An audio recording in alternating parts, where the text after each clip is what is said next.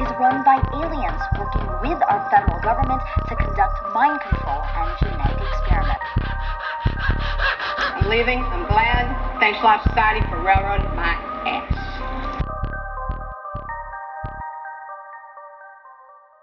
Welcome back, everyone. This is the Eerie Americas. This is Vicky Ayala. And I'm Kristi Hull. What up, people? How was your week? It was good, I guess. I mean, I'm just counting down till I see your faces. So, you know, it's this, the In week has just finally a arrived. few short days. I am so excited. I know, we're finally. I did all like- my packing and my uh, shopping today. As you guys know, I'm gonna go see Kristi in Colorado. Not flying. One, I didn't like flying before COVID, and I definitely don't feel safe doing it now. So we are taking the ultimate road trip, 27 hours of driving, to go see our our favorite person. Aw. And I don't drive. Um, I just have too much anxiety for it. So I am the commandeer of the snacks. So I literally went and spent like $125 on road trip snacks. Totally worth it. and it, you're going to be done by like hour 24. So they'll be gone in no time. I'm so happy that you think we'll make it to hour 24 with these snacks. I bought a lot. I bought all different varieties. Once I finish packing, I always feel like, okay, it's official. It's official. happening. Like I'm That's always how it feels. I can't wait to just throw my shit in a bag and be like, my bags are packed and, And I'm more ready to good go. news, like to feel like semi normal, I booked my flight for Vicky's wedding reception. So, like, knowing that in a few weeks we're going to see each other week like weeks apart is super exciting because when you live in different time zones and coasts you never know when you're going to see each other so it's nice that it's like a guaranteed thing so i'm super stoked about that too Yes, that means and I went a year without seeing you, and I'm going to see you twice. and it's so exciting. it's cool, And, as and much that- as I love seeing you when we record and when we FaceTime to talk, nothing beats like the face being to in the same room as a person. never yeah Um, so it's getting definitely test- we're all getting tested, so I can give Kristi a hug because I'm, I'm hugging her. It's gonna happen. It's gonna, yeah there's I'm no way i cannot. There's Yeah. no way I'm not hugging you. So I haven't really hugged anybody this whole quarantine except for my sister and my husband. So be prepared for me to make it awkward, making it awkward. yeah don't be happen. surprised if i cry so i'm letting you know I'm gonna cry. it's been an official year since i've lived in my apartment so that's you pretty were cool moving into your apartment a year Mhm. ago. And then to speaking of which too, like Vicky had trouble. She wanted to talk about this as well, but Oh, she yeah. didn't have Wi-Fi for a few days and she was flipping out. I didn't have it for the first five days here, so we were surviving on like DVDs and like our our phones for some form of entertainment. So we had like our bed and our phones and a couple, yeah, a couple DVDs from my laptop that we would watch. And so I know I can survive it, but Vicky was struggling. no, I have always wanted to be one of those people that says, "Oh, I can survive without my phone."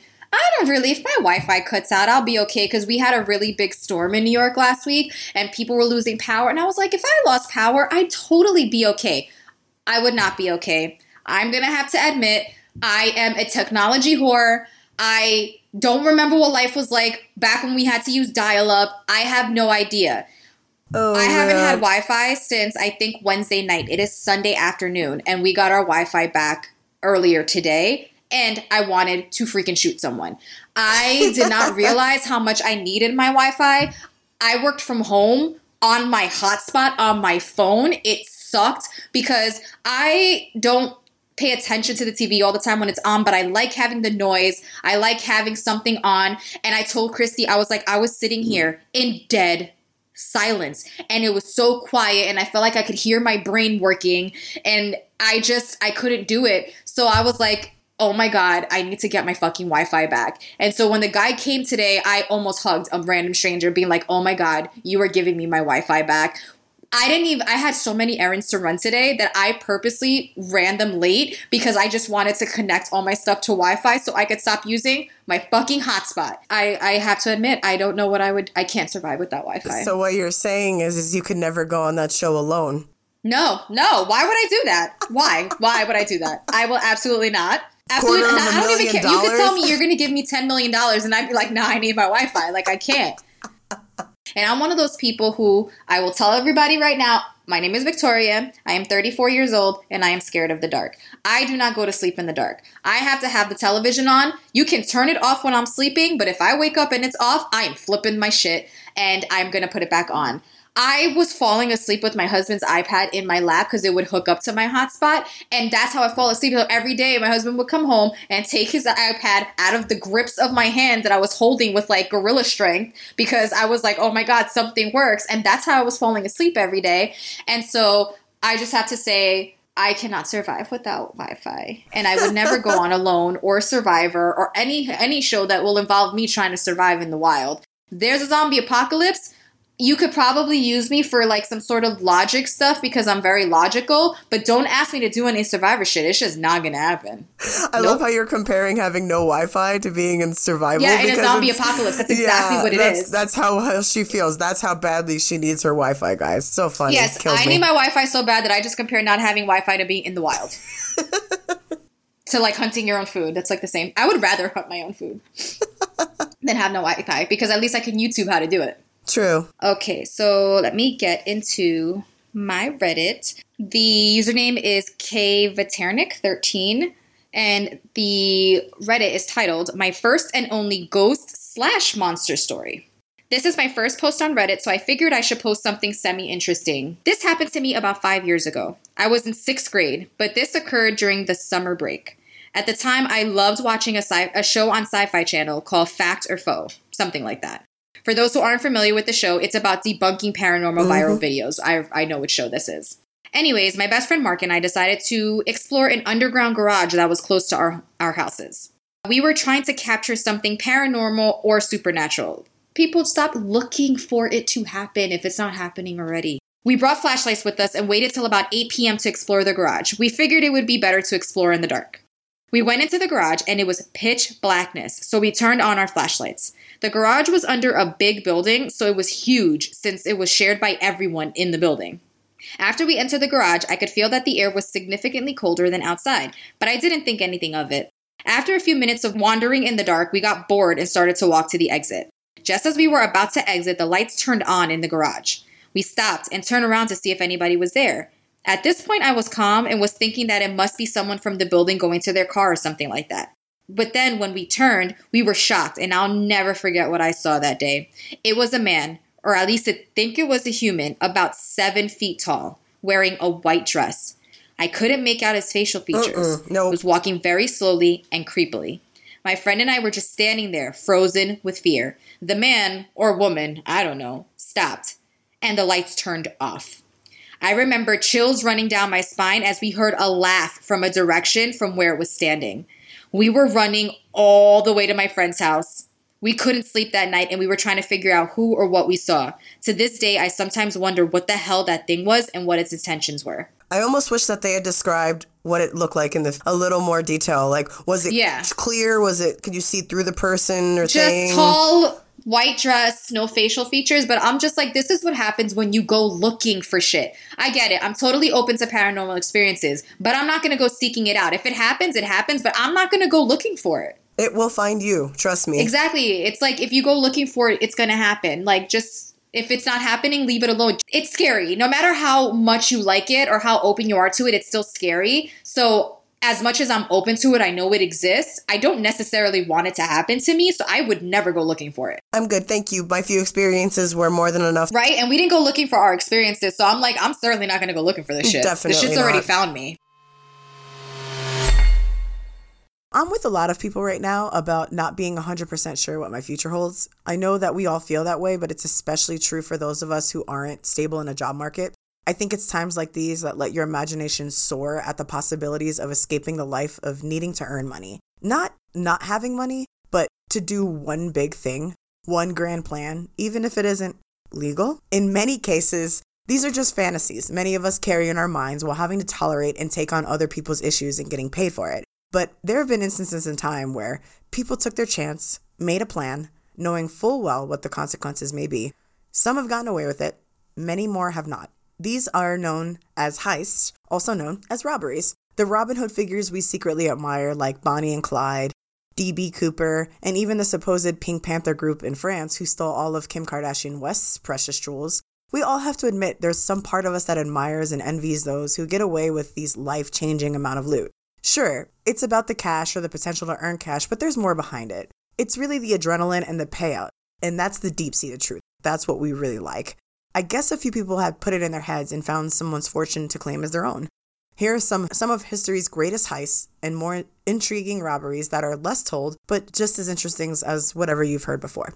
It's just the first thing I'm thinking before even hearing this is every time that someone needs anything and they're like, What do you want me to do? Rob a bank? And it's like they say that for a reason because if you could get away with it, I think most people would do it. It's like the one crime that I think most people would do if they thought they could get away with And it. And there's so many of us that say, hey, if I had starving kids, I would go rob so and so, or I would do this. Like, you know, there are people that you put that in your head. It's a little bit less like because when you think about it you're thinking of robbing the bank not a person. There's no real harm behind it. You're going to the bank. This big corporation where there's a bunch of money that doesn't necessarily to you belong to anyone and you're like i'm gonna go take it. Because to me as someone who would never hurt another person that seems like the only fucking crime that you could do and actually not really hurt anyone. I mean i'm sure people get hurt during them but the thought process behind it isn't like i'm gonna go kill someone I'm gonna go beat someone up for their bike. Like, there's no person behind it. Exactly. Always remember when I was a kid, I used to be a lot more like, no, things are, that's right and that's wrong. You know, when you're a kid, you're very adamant about like what's good and what's bad. Right. Because they, they always teach you as a kid, like, this is right and this is wrong. So it's very black and white to you as a kid. But I remember the first time I distinctly remember watching Point Break, which is one of my favorite Keanu Reeves films of all times. I love it. Swayze's in it. And I remember they were interviewing the, the presidential robbers. For the kids that don't know this movie, please Google it. It's a great film. Gotta check it out. But I remember, I think it was Swayze's character who said, because the reporter was like, well, don't you feel guilty? Like you're robbing um, the people and you're robbing, you know, your community and your fellow man. And the guy said, well, newsflash, the FDIC covers up to $100,000 in people's personal accounts. If I do steal from people, most people will get their money back. And for those people that have over $100,000 in their account, they can afford it. And I was But like, that's the but that's what it is. No harm, no foul. it blew my Yeah. mind as a kid. I had never thought of no harm, no foul. Because it became so not black and white to you anymore. Because then you were just like, wait, maybe there is a circumstance that I'd be willing to break the law. And we all have put it in our heads. But a few people, very few Everybody has a it. situation that they would be like, oh, for that I would do it. Everybody has it. So the first one eh, I found off of Ozy, O-Z-Y.com, and this is a bank called Banco Central in Brazil. At 6 p.m. on Friday, August 6, 2005, in downtown Fortaleza, Avenida Dom Manuel was packed with Brazilians racing home to shower and eat before crowding into the beach huts lining the boardwalk of this coastal city. Little did they know, 13 feet beneath the asphalt, one of the greatest heists in history was already underway. Three months earlier in 05, a group of men, aka the robbers, rented a property that would act as their cover. They set up a shop posing as a landscape company with a hilarious name, Synthetic Grass. During the investigation and question later, neighbors didn't think much of the new business or the trucks filled with 30 tons of dirt that drove in and out for weeks. What was most important to the men who rented the specific shop posing as landscapers was that it was a few blocks away from the Banco Central in Fortaleza. From there on, they spent three months digging a tunnel about 256 feet long and 13 feet below a street level from their office, directly below the bank. The tunnel was roughly 2.3 feet or 70 centimeters square and running 13 feet or 4 meters beneath the surface. And according to Wikipedia, it was well constructed. It was lined with wood and plastic and had its own lighting and air circulation. Holy systems. shit, they really they went in on this. They went in. They created an underground bunker, and it was basically just like a street underneath the streets. In a matter of one weekend, they used the tunnel to get into Banco Central. Not only that, but they also managed to avoid and disable all the bank's sensors, thanks to a hot tip from a bank employee. Because that's the one thing you always need an inside. if you man. really, really want to get away with it and formulate a really, really good plan where someone doesn't like die in the process because because you're not prepared, you definitely always need an inside man. for sure. From there, they broke through the nearly four feet of steel reinforced concrete to enter the vault and stole five containers weighing more than 7,000 pounds worth of money Holy shit!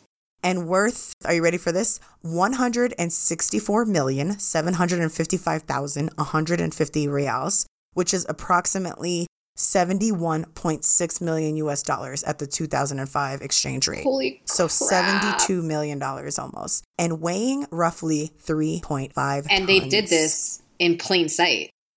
Well, plain sight underground. Right. The best part was the bank was closed on the weekends, So it wasn't until Monday morning that bank employees knew anything that happened. They like literally did the perfect thing. You had a whole weekend to figure out how you were gonna like. What are you gonna You do had- with this? a weekend to move 7,000 pounds worth of money, and they successfully did it. And by then, the robbers had fled the area. Like of they course weren't they going to have. You had two whole days. When police began investigating, they realized the plan was in motion the entire time because the landscaping shop had sophisticated equipment, including GPS, experts in mathematics, engineering, and excavation. So they hired pros. They, I'm sorry, they, they. I know this is gonna sound horrible. Please don't judge me. They kind of deserve it. Like you guys worked really hard. I'm sorry, you did this shit. Like I can't. Police located a pickup truck branded with the Grama Sintética synthetic turf logo found at the rented property. Bolt cutters, a blowtorch, an electric saw, and other tools used to penetrate the, con- the concrete barrier were found both inside the vault and within the empty property. They literally just bounced. They left everything. They were like, we're out. For what? They got what they came for. They Yep. just fled. The tunnel they had dug, filling all those truckloads, was a masterful engineering project. And that's why you said they deserve it because, like, this really was work. They hired experts. They knew to do. They weren't just like, all right, we know they're closed weekends, so let's go and do this. They Let's dig a they hole. did this Mhm. expertly. 28 inches in diameter, complete with wooden beams, ladders, plastic lining, wiring, air conditioning, ventilation, the works. The cash had been pulled manually through the tunnel, which police estimated had to cost nearly $200,000 to construct via basins secured to ropes squeaking through a pulley system. So they literally just like did the old school pulley method of loading up money, pulling, I'm just like so money, like pulling. impressed with them knowing like I'm impressed with the fact that they even had air conditioning because they knew they were gonna get hot doing this. like I can't. Well, get this. Even more smartly, the shop was covered in burnt lime. Why? To avoid fingerprints. So anything they touched, That is so there would be fucking no genius. I I I can't. I almost want to commit a crime to see if I get away with it, but I won't do it. You can't even hate, right? Like No, I'm sorry, but you ha- I don't care who you are. You have to appreciate the fucking skill that went into this shit. You have to appreciate it. If you don't appreciate it, you're a fucking liar or you're a little jealous that you can't you could not figure out how to do this yourself. The story doesn't stay in their favor, though, as you were going to ask, because Damn it. two mistakes did lead to their ultimate demise. As OZY reports, quote, outside, police would later find a large amount of white powder, chalk the robbers had used to cover their fingers. So, like, I guess on the outside, Right. and they nearly succeeded except for one print, their first slip. Fuck. The second mistake, a member of the gang bought 10 cars at once the following day. Did we not learn from mafia movies that you don't go and you don't, you're not ostentatious about it? You keep it low key. Don't you remember, was it in Goodfellas or Casino? Goodfellas? Yes. Where the woman who comes with like a fur coat and the pink car, and they're like, you don't do that. You don't buy shit the day after a robbery. Everyone knows that. But he paid cash, raising the red flags in this very poor region of Brazil. Duh. 10 cars? You couldn't have just bought one? Just Ten. one car. What do you need 10 cars for? Well, you'll see.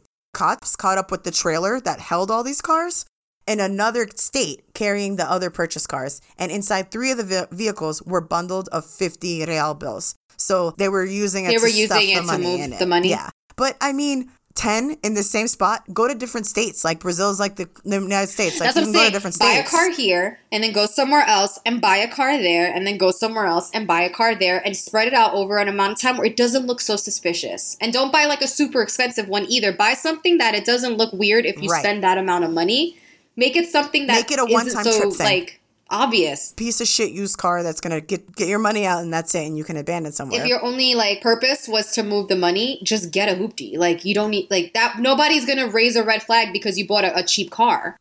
That's the thing. I'm not sure if this guy just bought 10 cars for himself and stuffed his share into it. might have like that wasn't very clear or if this was the plan was to use all these cars to separate who like it's never really been But confirmed. because, probably because the plan never materialized. But either way, this guy fucked up because not only did he fuck it up by getting caught with the cars, he squealed, taking down the group. So Oh, you don't snitch. We know this too. this guy never saw Oh. Goodfellas, that's for he sure. He shouldn't have been part of the gang. As with most heists, they had an inside man. The bank employee I mentioned was the one who tipped them off to the location of the motion sensors, alarms, and the fact that cameras were filmed but did not record. So why did you help them rob the bank if you were just going to tell on them later? well, I think the guy that got caught, he must have squealed on the bank teller. The bank teller must have told the truth. It just takes one person to open their mouth. It's yeah, it does. Because at that point he was probably like, all right, somebody already told. Right. I might as well tell what I know. And shockingly, there's even political corruption here. Fake gasp. Like, no, no way. Sh- you see my shocked face. This is my shocked face. The mayor of Boa Viagem, Podunk town south of Fortaleza, was also in on it and had fronted some of the money to build the tunnel. I was gonna say they built a two hundred thousand dollar tunnel. Where did that money come from? But There I you figured go. you were gonna tell me.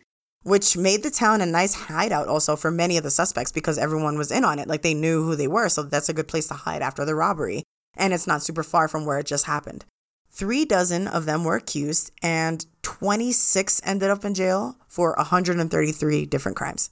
There's a couple different guys, but I like the names. I, I like the people that had awesome nicknames, so I'll refer to those guys that got caught.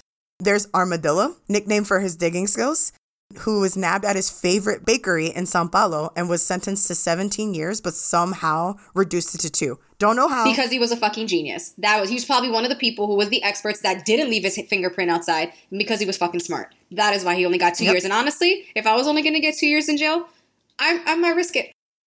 for 20, For $71 million, I think I'd risk it. Yeah. I can come out and never have to work again. I wouldn't. I'd be like, yeah, I'm an ex-con, so what? I don't Because I'm work. pretty sure that the police almost never recover all the money, and if you found a good way to hide it, mm-hmm. We'll get there. So then there's also Big Boss, the tunnel's engineer. He escaped from prison in 2011 and is still on the run. Okay, I'm not even surprised because look at what he did. I am. Did you? You really thought you were? could easily escape a Brazilian He prison. constructed a whole fucking thing, and you thought that he wouldn't figure out a way to get out of prison? That is your own fucking fault. That's your own fault. Mm-mm. Not even. I'm not even mad about it. He needs to be in a max padded place where there's no concrete anywhere. But of course, they probably made that mistake. He probably just needed like That a five just- inch square e- space of concrete, and he, He just his needed way his out. genius brain, and he figured it out. But oddly enough, things might have turned out best for those who stuck in prison because while on the lam, this guy named Little Fernando was kidnapped, held for ransom, and subsequently killed. His body found on a rural roadside covered in bullets. So people who knew the robbers were going to start robbing them. Of course, because they have all this money. They have all that money. The fallout of this decades old crime is in fact still playing out. The ringleader, aka the German, was arrested in Brasilia three years later and slapped with a lengthy sentence. More recently, a judge found him guilty of money laundering and tacked on an additional 80 years. So he's going to jail for the rest of his life. I didn't even want to look up their real names. I was I'm, happy I'm, I'm really these na- okay with the German. I'm good. there's only one name Antonio Reginaldo de Araujo, who police believed had become a narco trafficking kingpin of a Sao Paulo neighborhood, escaped jail on Father's Day 2014, but was recaptured that summer driving a car packed with cocaine and cell phones. So he took his money. He li- he was living out his dream. He just needed the money for it. Are you ready?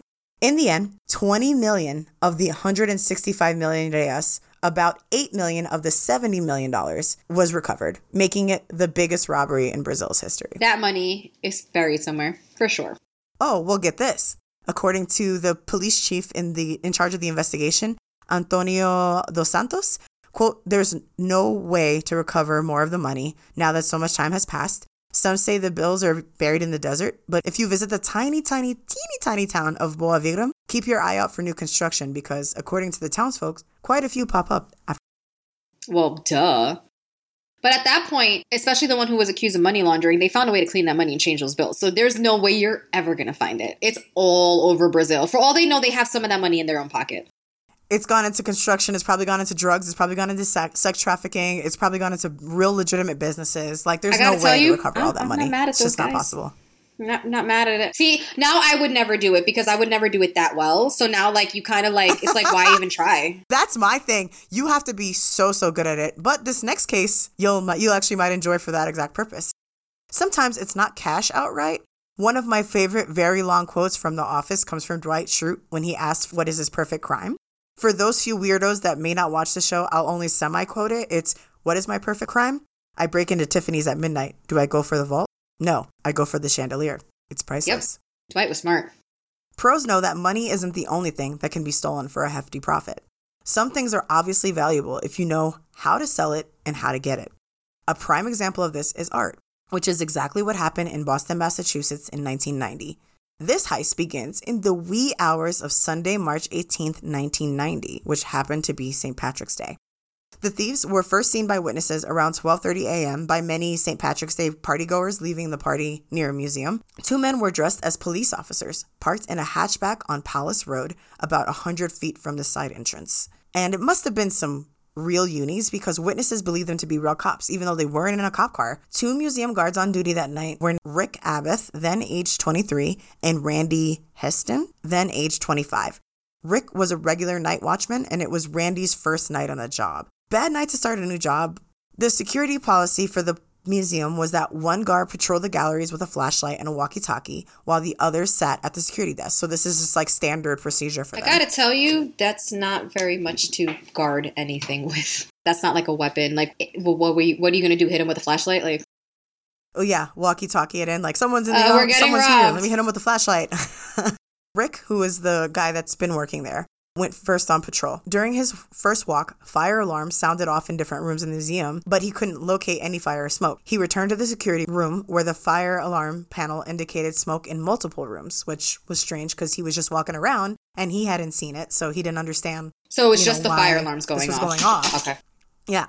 He assumed there was some kind of malfunction and shut down the panel. He went back on patrol and before he completed his rounds, made a quick stop at the side entrance of the museum, opened the side door and shut it again. He didn't tell Randy why he was doing this or that he was even doing it. So I found that kind of sus. a little weird. Because I'm like, they parked on the side entrance. What made you feel compelled to just open it and then reclose it? Are you a part of this? And I if you really felt compelled to do that, why wouldn't you just tell the other? Randy. Yeah. Yeah. Why would you not let him know, hey, gonna check the side and make sure no one's there? Or heard the alarms, gonna double check Mm, you are Like, letting someone in. Well, you would think so, but that's not exactly what happened.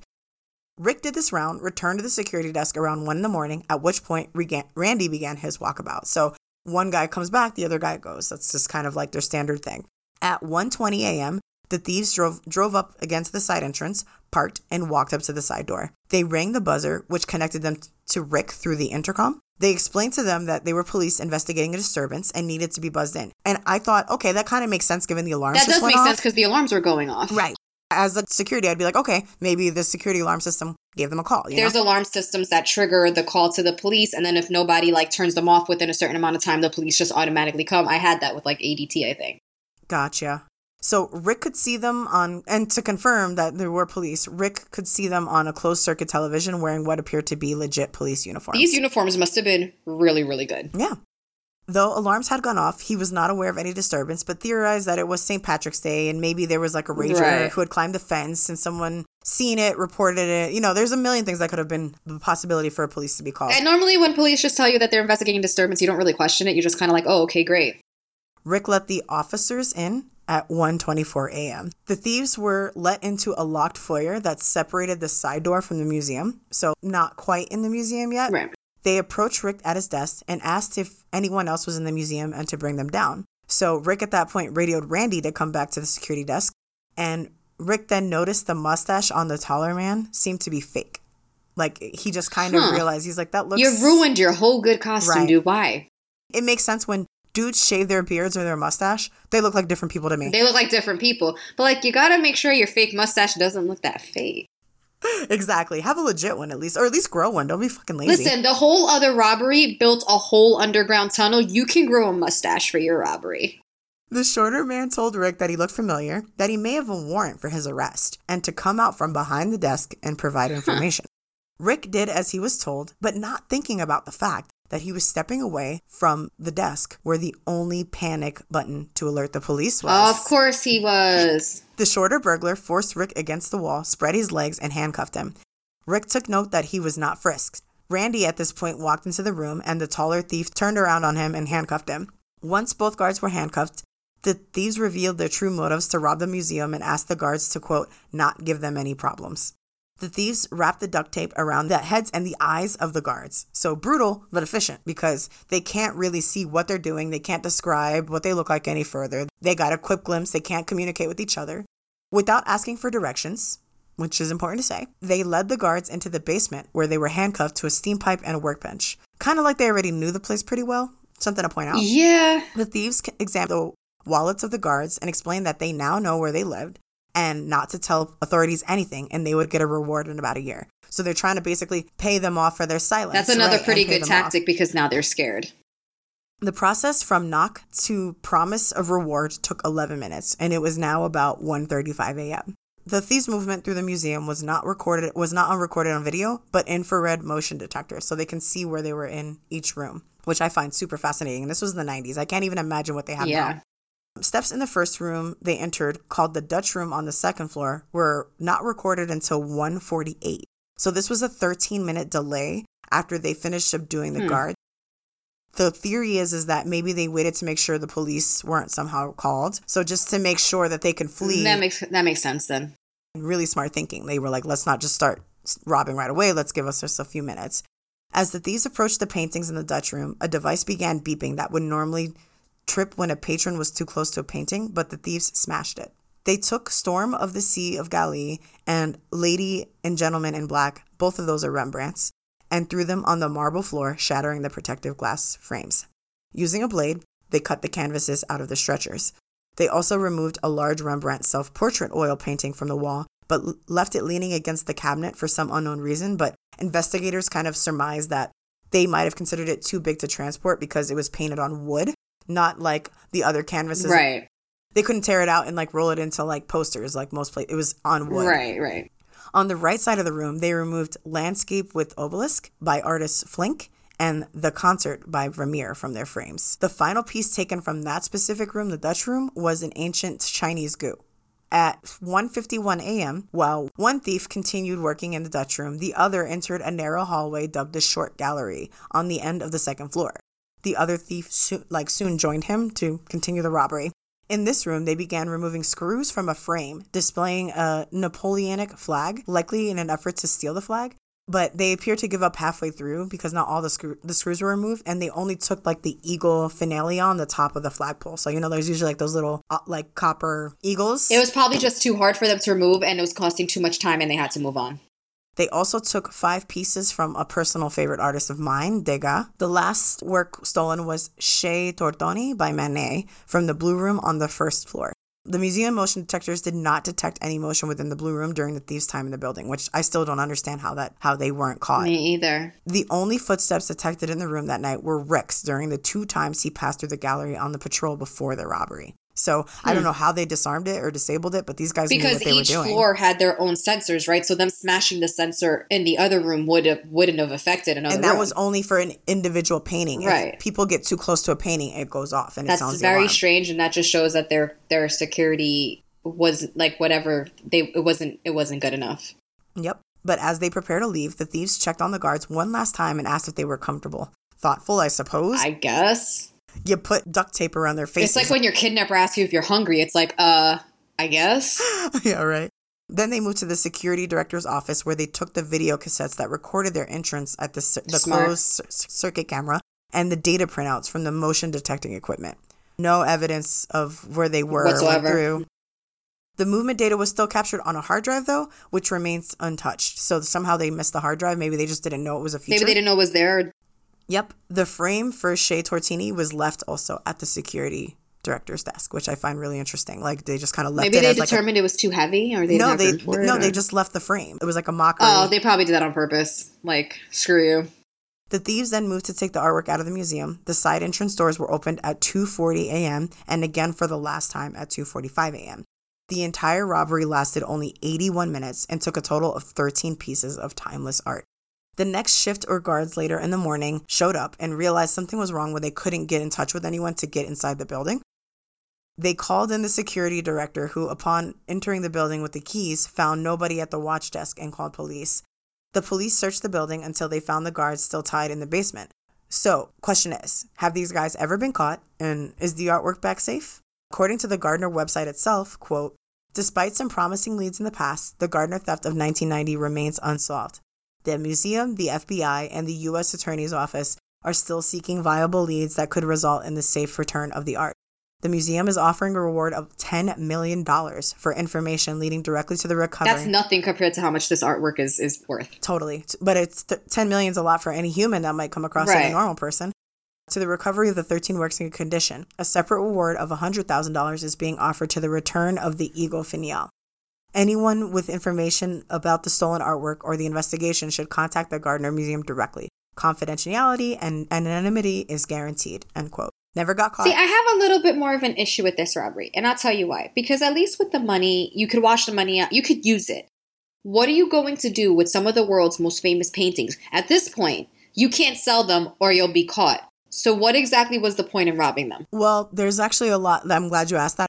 I didn't write it down because I actually know the history about some of this because I remember, again, huge Unsolved Mysteries fan, watch the reruns a lot. There are tons of art robberies throughout the world because there are wealthy people that are willing to buy from thieves and they'll just keep it in like an underground bunker. So, this is just sitting in someone's living room, probably?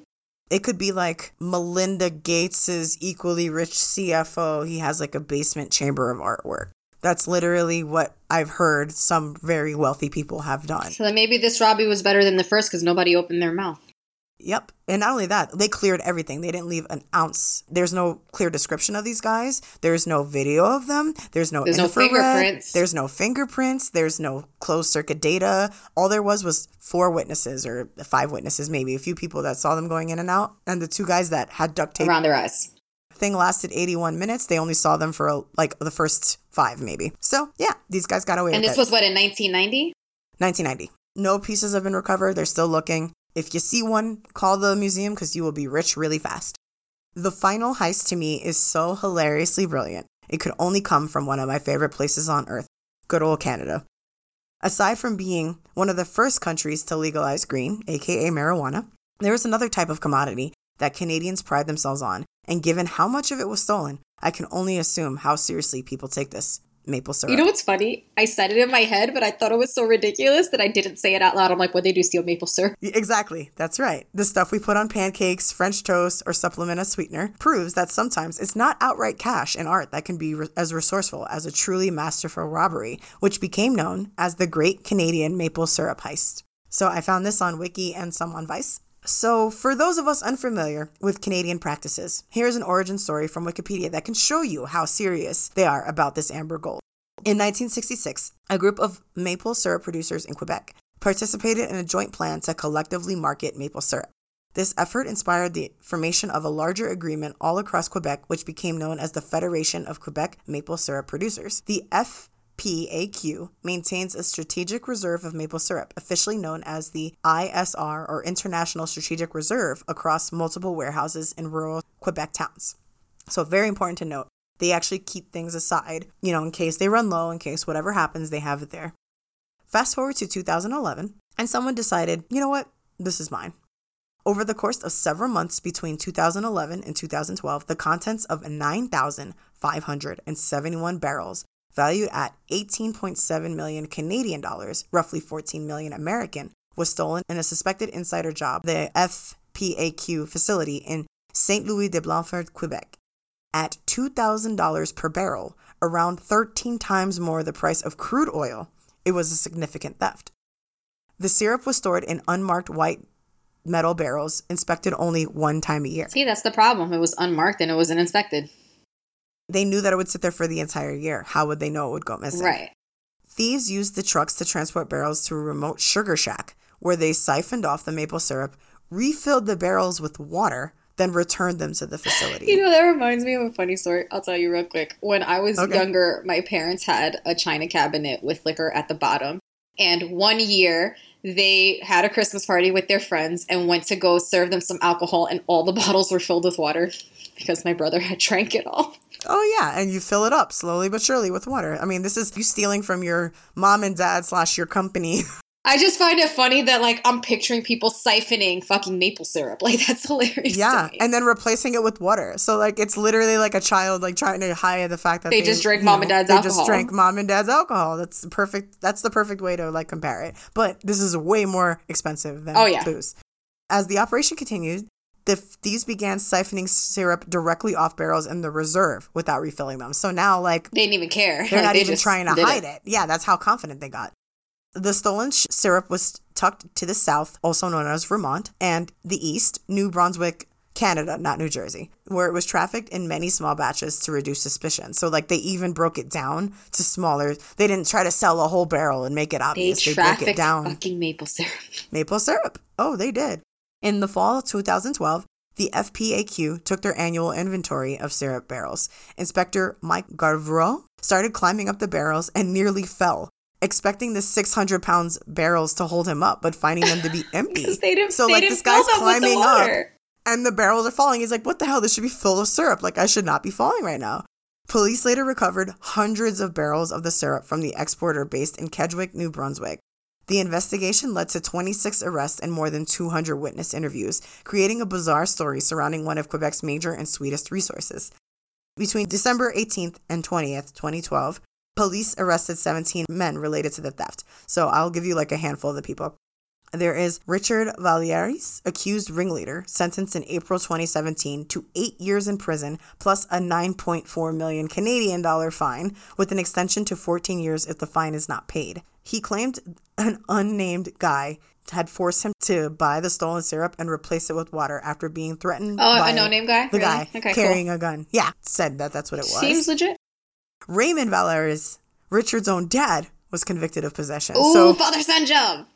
yeah, this unnamed man and your father all, all forced you to do this, right? Etienne St. Pierre, a New Brunswick based syrup reseller, so I guess he knew it was stolen. Avik Caron, the insider, because you always need the insider, whose spouse owned the FPAQ warehouse, sentenced to five years in prison plus one point Wait, their spouse fine. owned it? Their spouse owned it, and they helped them steal. Ooh, that's some betrayal right there. And then there's Sebastian Jutras, a trucker involved in the transport of stolen syrup. He served eight months in prison. The men had previously spoken out against the Federation of Quebec Maple Syrup, an organization that fixes maple syrup prices, imposes production quotas on producers, and enforces other regulations. So a lot of people think this was them trying to like Robin Hood it back. Stick it to the yeah, man. and like Robin Hood it back, like steal from them because they they think they can impose all this other stuff on us. Fuck them. We're gonna make our money and sell it to the people. For some, the heist was seen as an act of defiance against the sanctioned state sanctioned monopoly of the Federation, sometimes referred to as Canada's maple syrup cartel. So they look at them as like this cartel because they control, according to this article on Culture Trip, Quebec's main- maintains an important history and culture surrounding maple syrup. To the extent that nowadays maple syrup production in the province accounts for 75% of the global flow of maple syrup. The industry has an excess of $400 million in annual sales. The second leading region is Maine in the US, accounting for less than 10% of the world's maple syrup. Considering the cultural and economic importance of this natural resource, it should be no surprise that price fixing and substantial theft of maple syrup are, is always transpiring in Quebec. With so much money on the line, the sweet product is just as fiercely contested and guarded as some of recreational drugs. End quote. So some of these are less known heists, and while they all mainly got caught, our inner baddies definitely enjoy the stories, and I hope you did. I enjoyed that very, very much. I knew everyone would. I'm like, who hasn't thought about this? You know, like it's the nicest people have thought about doing something like this. It doesn't matter. It doesn't make you a bad person because you because you you would you've fantasized about it. It You know, reminds me of that Office you actually do episode where they were trying to determine certain things, and Andy goes like, "Would you steal bread to feel, feed your family?" And Steve Carell was like, "No, I wouldn't do it because it's wrong." Because he was trying to impress Holly, and I'm like.